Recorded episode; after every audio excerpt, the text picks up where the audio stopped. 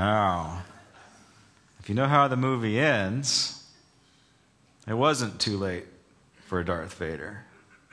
But the whole, this is where this whole story gets really, really Christian and not so much Buddhism or Taoism or any of that kind of stuff. Because in the end, Darth Vader's cell phone goes off. and, all right.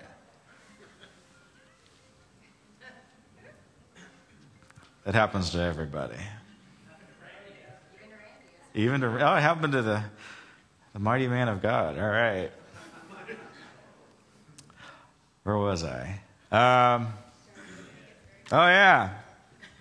So here's the, you know what? I don't know how it rubbed you when you first saw the movie, but uh, in short, Darth Vader goes to heaven at the end. the bad guy goes to heaven. This whole story is about redemption. It's not fair.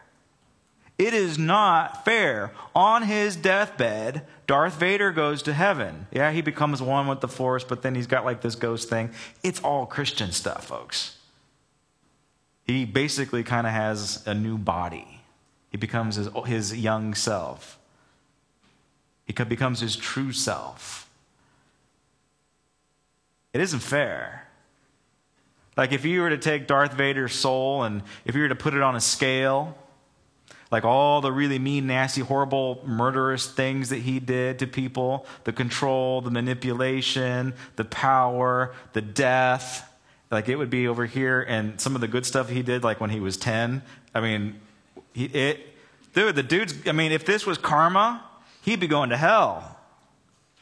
He didn't do anything to earn his salvation. On his deathbed, he said, All right, I will choose good. It's watching, I always admit to watching these shows that I probably shouldn't watch. But I was watching Ancient Aliens the other day, which is, I mean, it is, I mean, I don't know why I watched this show to tell you the truth. I just think it's entertaining. I don't know. It's the guy with the hair, I think, that gets me in the fake tan. Uh, but I'd love the show. Anyway, I think it was this show, and they were talking about the concept of hell. Because no one in, our, in the secular world wants to talk about hell or the, the existence of evil or the devil or the dark side. They don't believe it even exists. They don't believe in hell. And um, it was you know, somewhat decent, but one of the guys, and I believe that he was a theologian, he was at least a philosopher, and he said, um, the, the theology of grace is not fair, and I don't like it, and I'm not going to subscribe to it. He says, because I know people who have murdered children, and they deserve hell. So, yeah, I'm not going to buy in on grace. And this is what this is like it is the grace of God that we get. It doesn't, it doesn't matter how many horrible things that you've done or if you blew up a planet with the Death Star. right? Darth Vader's Hitler, folks. And he gets to go to heaven. It's not fair.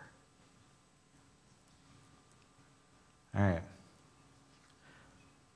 Luke does something. I know he's, you know, Darth Vader's son and all that kind of stuff. But Luke does something that we're actually required to do as believers. He looks at this evil, wicked machine of a man and he's able to see inside of his soul. And what does he say?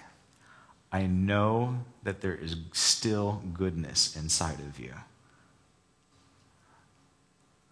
I know that you can be redeemed. And Luke Skywalker believes something about Darth Vader that Darth Vader doesn't even believe about himself. And as believers, we're required to do the same thing. The first, the, the first um, lesson that we learned about a couple weeks ago. We need to begin to have right beliefs about ourselves in order to kind of get our foot off the ground. We've got to quit believing the enemy's lies about what he says about us and about our lives. We need to begin to, all right, what, is, what does God believe about me? I would rather believe what God believes about me than what I believe about myself. So, what, is, what does the Bible say about me? What, is what does God believe about me? And can I put myself into alignment with that? That was, that was part one. Part two is what do I believe about God? Do I really believe that He's good? I mean, I can say it from an intellectual point of view, but in my heart, do I really believe that God is a good God and everything that He does is for my benefit and that is for good?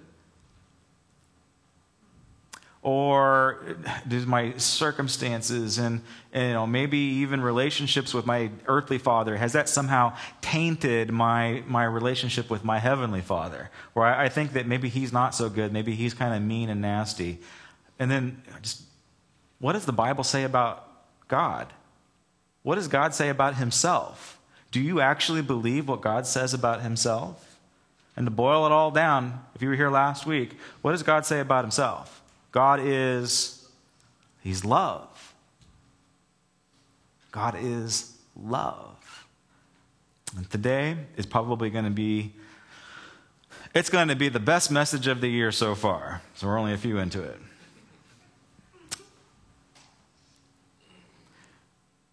What do you believe about other people? Do you believe what God believes about other people? Like, this is the hardest thing that we that we do as believers because we don't trust other people. We're, by nature, by sin nature, we're selfish people. Even when we read the Bible, uh, we think that the Bible is a self help book, and we think that it's about us. It's not, it's about God, and it's about other people, and how we relate to other people. And what will, what will destroy our lives faster than anything else is having an improper thought about other people.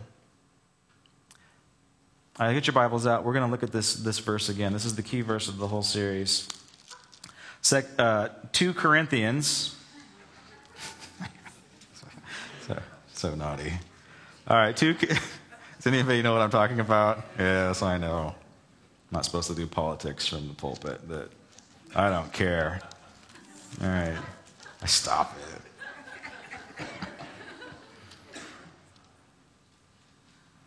I like Rubio. There, I said it. What are you going to do? put me in jail? All right. 2 Corinthians. I can't leave it alone.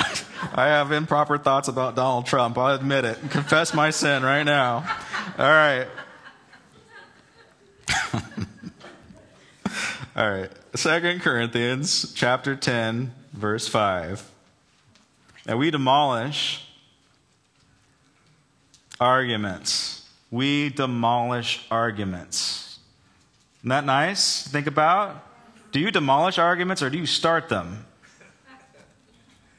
We demolish arguments and every pretension that sets itself up against the knowledge of God. We take, we take captive every thought and we make it obedience to Christ. Every thought, every little impression, impulse, desire that pops into our head and, or makes us emotional, we capture that. We capture that thought before it takes control of us. Every pretension that sets itself up against the knowledge of God. We make it obedient.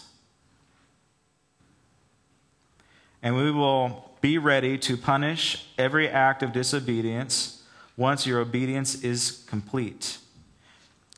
You are looking only to this on the surface of things. If anyone is content that he belongs to Christ, he should consider again that we belong to Christ just as much.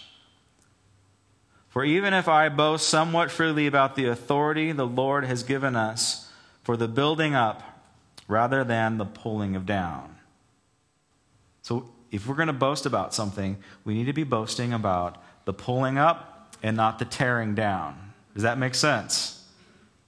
Okay, so the knowledge of God, it's the knowledge of what God believes about himself, but the knowledge of God also includes what he believes about other people. And you don't believe what God believes about other people. You don't have the same heart that God does for other people. But we need to. Now, you know, in the in Bible land, there's this word, there's this um, you know, the, you know, the spiritual gifts. There's the supreme spiritual gift is that of prophecy. And this is probably one of the most confusing words. We have no idea what it means. We link it to Nostradamus and we think we link it to John the Revelator, and we're just like freaked out about the whole concept of prophecy. And yet it is the supreme gift. And what do you know what the what prophecy actually does? Okay, there's foretelling and there's forthtelling. So the, the, the foretelling is telling the future.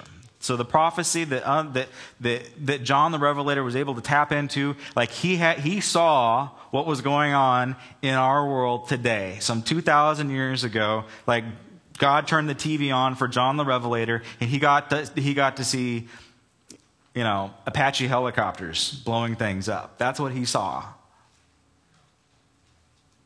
And then he kind of like flying scorpions that are stinging things with lasers. So, yeah, makes sense, doesn't it?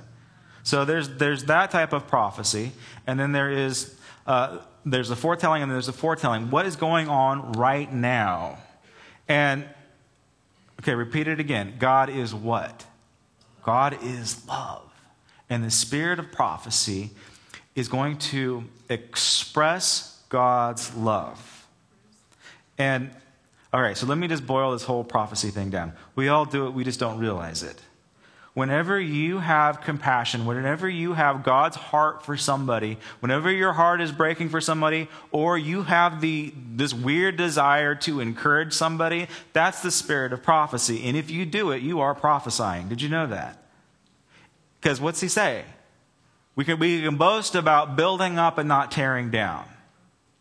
So the spirit of prophecy that bears witness to Jesus Christ is that of the building up. I've given, I've given a lot of, of prof, prophetic words that have torn me down.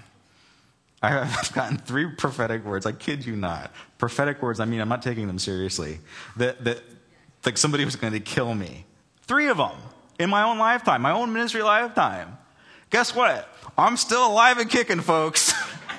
It didn't happen. And they embarrassed them themselves, and they had, you know, they. So why? I'm sure I'm probably die someday, so they're somewhat right, you know. They didn't have my best intentions in mind.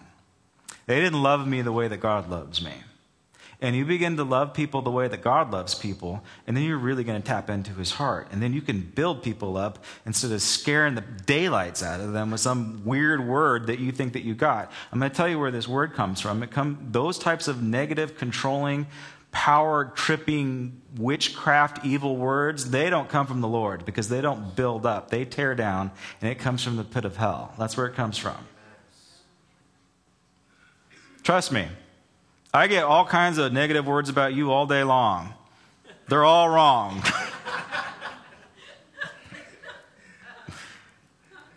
Where does this come from? All right. Um, the greatest evil in our world, we're going to be talking about two things.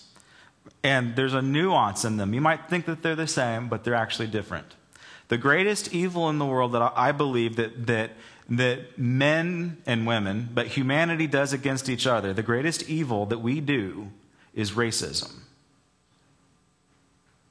Because racism says that you are less than, you are not worthy, you are subhuman. And racism is an evil that um, I can't pastor people through. I can't do it. Like, I cannot teach people to get out of how to not have racist thoughts. Like, that takes Damascus Road type power. That takes resurrection power. That takes a complete transformation of the individual. The only, re- the only way that you can break out of racism is if you become a new creation. That's the only way. So I can't teach you out of it. I can't preach you out of it. I can't give you seven steps not to be a racist. And the re- I mean, we've had we've had the spirit of racism in this church. We ran it out. And if there's any more in here, we're going to go in the, out in the parking lot and we'll take care of you. You're not. All right, we'll take you over to their parking lot because I don't want to. I don't want to beat you up on holy ground. But uh, we can't do anything about it. And when I, you know, uh, you know, when you grow up in an environment, you don't necessarily see the mess. So, growing up in Southern California, you didn't really know, you don't really know that racism exists. You see it on TV, but you might not be living in it. You know that there was cliques in high school, but you didn't, you know, it doesn't, it doesn't, it doesn't really affect you that much. Uh, when I when I moved to Charleston, South Carolina, wow, what? I I lived in full blown racist communities freaked me out. It gave me a different perspective when I came home to Southern California. You begin to see things differently. You can see it. It's a, it's a principality, it's a real spirit, it's a demonic force behind racism. So there's that. It is the it is every negative, nasty, mean thought that you've ever had towards somebody comes from that spirit. Did you know that? So I'm not saying you're a racist, but that's the seed of it. Now, I can't fix racism, but I can fix prejudice. Because prejudice is nothing more than ignorance. Prejudice is nothing more than you know, experience, and then we build around, we build a belief system around an experience that maybe we had with a, with a person or a group of people or whatever, and we, we, we build a, a you know, a system or a, a, a worldview about a, a pinpoint experience, and we prejudge. Okay, so you guys know what I'm talking about, right? So there's a difference. Here's the thing we all do prejudice, we can't help ourselves. We all prejudge. You are, you are judging me right now. And you don't even realize that you're judging me. You don't. But even like subconsciously, you are, you are, you're, you're coming to some determinations about who I am. They're all, if it's good, they're all right. Um, I am really good looking and smart, and all those things are completely true. Um,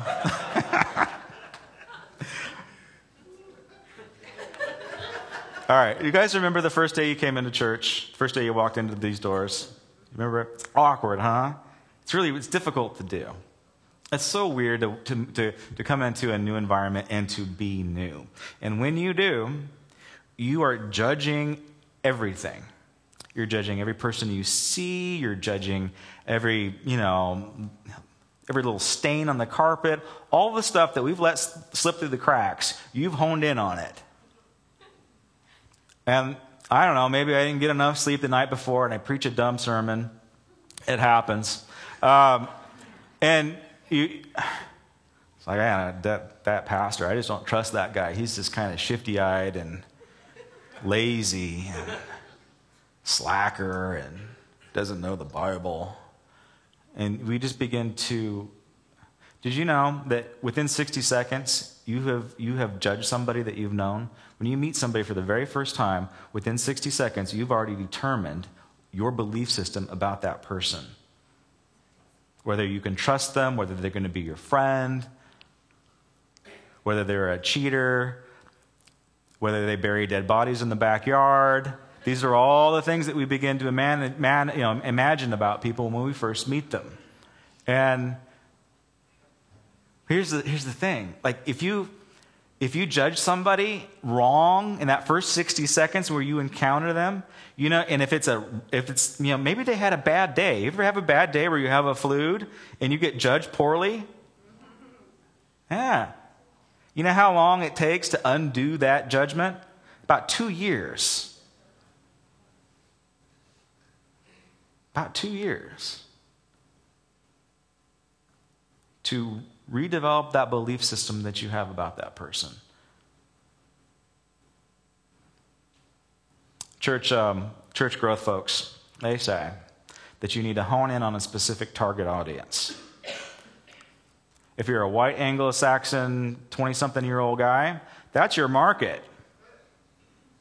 And you can't minister to anybody else because that's what the stats say. That's what the data says. That's what the experience says. There's a big, huge problem with that, though, folks, because that's not what the Bible says. So I'm going to choose to believe what the Bible says about his church. You, hear, you see where I'm going with this? I'm going to choose to believe what the Bible says about his bride, and we're going to build a church around what the Bible says about his bride rather than what statistics say about church. We have a really cool church. It's hard fought for. We're multi ethnic, we're diverse in age, economically, we're diverse. It's one of a kind church. That's why we're able to do the things that we can do. And it was hard fought for. Years ago, we actually merged two churches. When my dad became, when my dad, you know, brought the Vineyard Christian Fellowship here to this location, we merged two churches. This it was 1998 or 99, 98, right?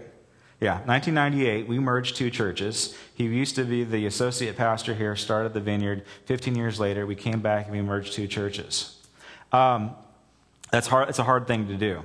So we, we, had two churches, two boards, one building. This building was in foreclosure. It was days away from being bank owned. And we had two different cultures, uh, church cultures, that had to come together. We had the guys on the Hawaiian shirts, and we had the Assembly of God guys in the suits. And I kid you not, we had, we had legitimate um, uh, church consultant experts that say it's impossible, you can't do it. It will not last. The whole thing's going to fall apart, and you're going to, you know, you'll, you're going to be losing the building again in a few months. It's not possible. You can't do it. But you know what they did? They looked past the Hawaiian shirts, they looked past the suits and ties, and they saw the gold inside of each other. Does that make sense?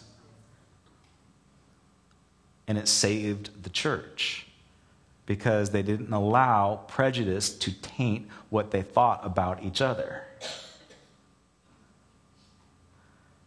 This church has been here for 35 years. And in those 35 years, this is the only church in this city that believes that God can heal bodies uh, just a year and a half ago. We have a new pastor in the, in the city. He's the second one. There's only two pastors in the city that believe in the charismatic gifts, that all the gifts are for today. Now, what would have happened if, if Elder Spiker and my dad did not get along? Right? What, if, what would have happened if all they decided to do was look at each other's dirt instead of building each other up? They decided to tear each other down. What would have happened? The enemy would have won. All that griping, all that complaining, all that, you know, whining to the Lord. Um, I believe it was Graham Cooke said it. This happened, uh, the women's ministry is doing the study on Graham Cooke, And he said that Whining and complaining is the devil's worship music. Who chose not to do it? Who chose to look at the gold in people? See, it's difficult. Sometimes it's very difficult to be a pastor or a counselor or a therapist or somebody that works in trying to help other people. It's very difficult to do because the temptation is in our human nature. Our human nature is to, to look at the ick, the, the bad things, the, the things that are. Um, you know, that make the tabloids. The dirt. We like dirt, right? Don't you want to know the dirt? It's fun. And so if you want to help people, your temptation is okay, there's the dirt, and let's go look for some more dirt. Let's just move your dirt around, and we're going to look for some more dirt. And once I get bored with that scandalous dirt, I'm going to move it around, and I'm going to look at some dirt over here. But see, that's not what Luke Skywalker does. Luke Skywalker looked for the gold in Darth Vader, even though there was mounds and mounds of black dirt. And can you do that? Oh, Josh, you don't understand who I'm working with. You don't understand my friends, and you don't, you don't understand who hurt me. All right, get your Bibles. I want, I want to show you Paul and how Paul does it. Because Paul had to, he had to deal with difficult people too. He had to deal with people that prejudged him. He had to deal with people that did not trust him. He had to deal with people that he did that did not like him, that, that, that came up with some prejudged notions of who he was. And this is how he handles it. This is what he does. Um, let's look at uh, 1 Corinthians. All right. Uh, 1 Corinthians 1. I got some more sleep last night. okay. Um, to the church of Corinth, to those, okay, I want, when we read this, okay, try to filter out how religious this sounds. I want you to pay specific attention to his language, to the specific words that he uses. This is his introduction letter to the Corinthians. Listen to the, his word choice, okay? To the church of God in Corinth, to those sanctified in Jesus Christ and called to be holy, together with those and, all, and, and those everywhere who uh, call on the name of the Lord Jesus Christ, their Lord and ours. Grace and peace to you from God our Father, our Lord Jesus Christ. I always thank God for you because of his grace given to you in Jesus Christ. Do you start off your conversations with people? I always thank God for you. For in him you have been enriched in every way, in all of your speaking, in all of your knowledge, because of your testimony about Christ who was confirmed in you. Therefore, do not uh, therefore you do not lack any spiritual gift as you eagerly await for the Lord Jesus Christ to be revealed. He will keep you strong to the end so that you will be blameless on the day of our Lord Jesus Christ. God, who called you into his fellowship with his Son Jesus Christ, our Lord, is faithful. Okay, now let's look at uh, 2 Corinthians. His introduction, again, written to the same people, to the church of Corinth, together with all of the saints throughout Achaia. Grace and peace to you from God our Father and our Lord Jesus Christ.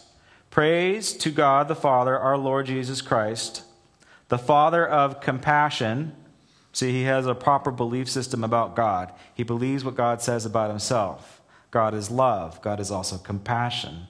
And the God of all comfort, God is comfort, who comforts us in all of our troubles so that we can comfort those in any trouble with any comfort with ourselves we have received from God. For just as our suffering of for, excuse me, just for just as the sufferings of Christ flow over into our lives, also through Christ our comfort overflows.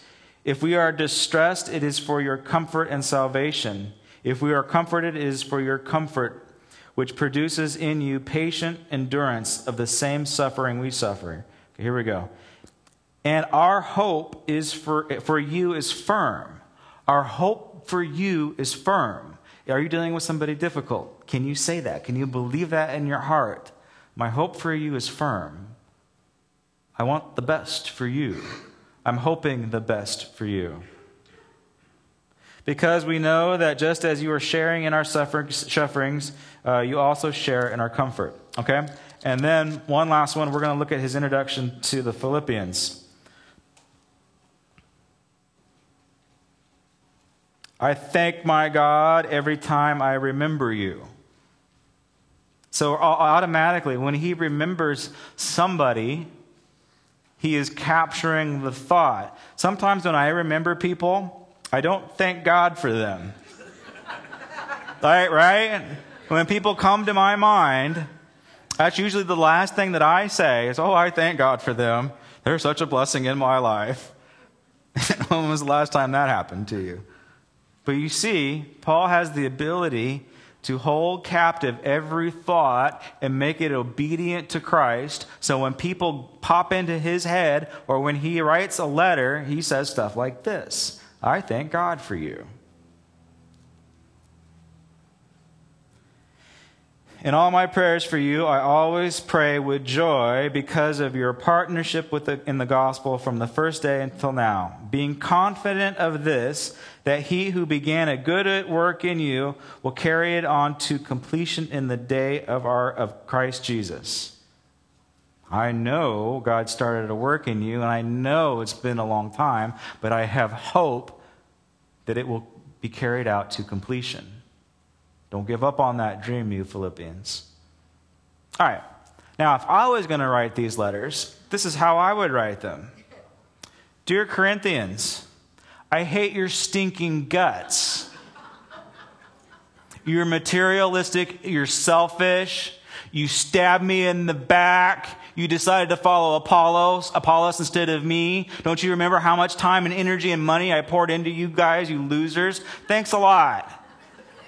That's how I would introduce my letter to the Corinthians. And furthermore, you Corinthians, what's the matter with you? One of your leaders is sleeping with his stepmother. That's disgusting. What's the matter with you? That's how I would start the letter. This is why I'm not in the counseling ministry. you did what? What's the matter with you? You're. Oh, in the letter to the Philippians, the joy book. Here he is. He's, he's chained around a column in a cesspool up to his knees in human excrement. Oh, joy. Oh, you Philippians, I love you so much. All right. Uh, like, you know, I went, I had this hernia operation uh, over, you know, through Christmas this season, you know. And, okay, how do you do? Let's be honest. How's your attitude when you're in pain and when you're tired and when you're grumpy and when your nerves are on edge because you've had too much medication? How's your attitude?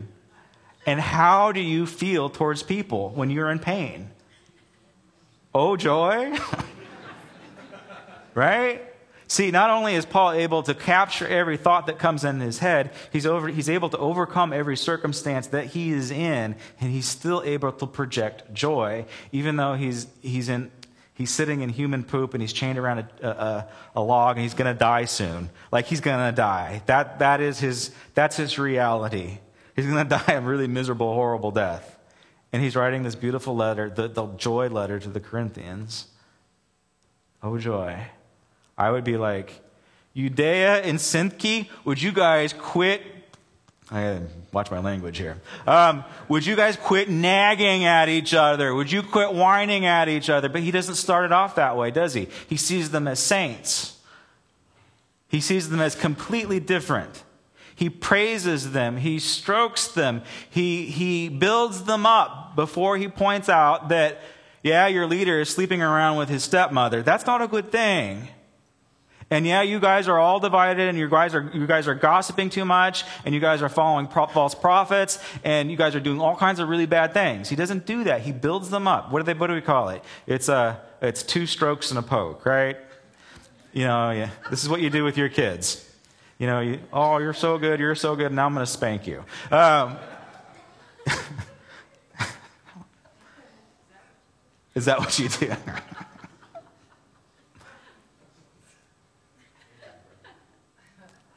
What do we believe about people? Here's the awful truth. Like, if you stepped across the line of faith, you have to go to heaven with me.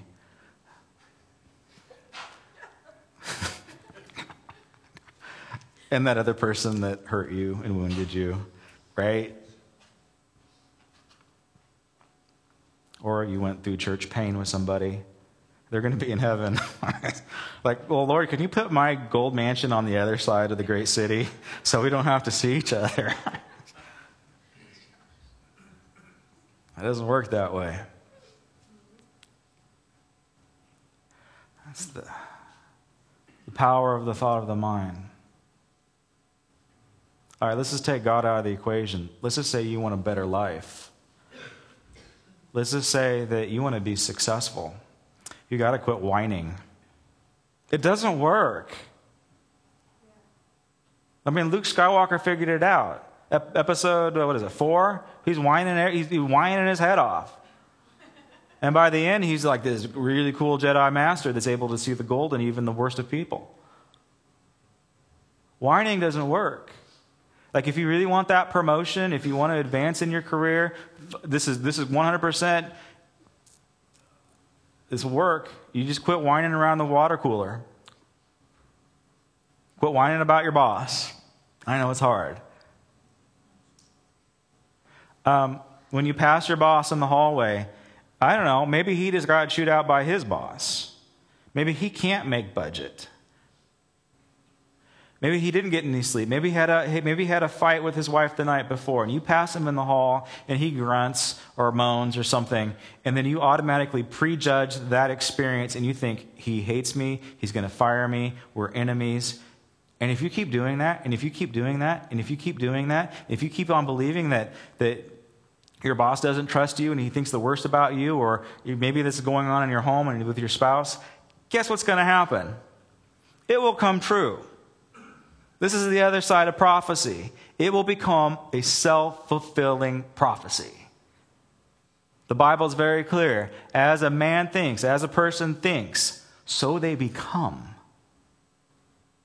And you just can't just walk out of the room today and say, okay, I'm going to start thinking good thoughts. It takes time. It takes commitment. It takes the transformation of the renewing of the mind will transform your life, but it takes time.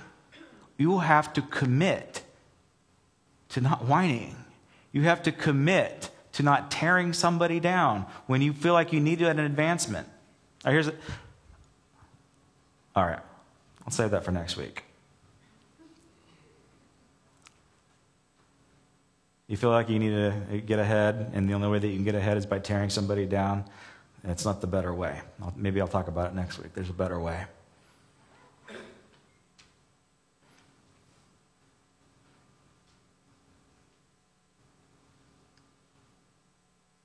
Darth Vader gets to go to heaven.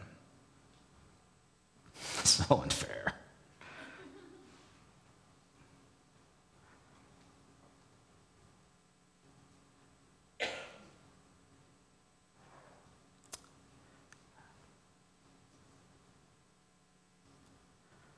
God became flesh, became two dimensional. Like he left his glory to experience every pain, every sorrow, every emotion, to be rejected, to be stabbed in the back, to be tortured. And even at the point of torture, even at the point of ridicule, he was still able to see gold in everybody. And it was a joy and it was a pleasure for him to go on the cross for you and for me. And for that Roman soldier that whipped him. And for the thief that was on the left and the thief that was on the right. It was his pleasure and joy to die for us so that we could escape the spirit of religion and the spirit of politics. If I have the ushers to come to the front.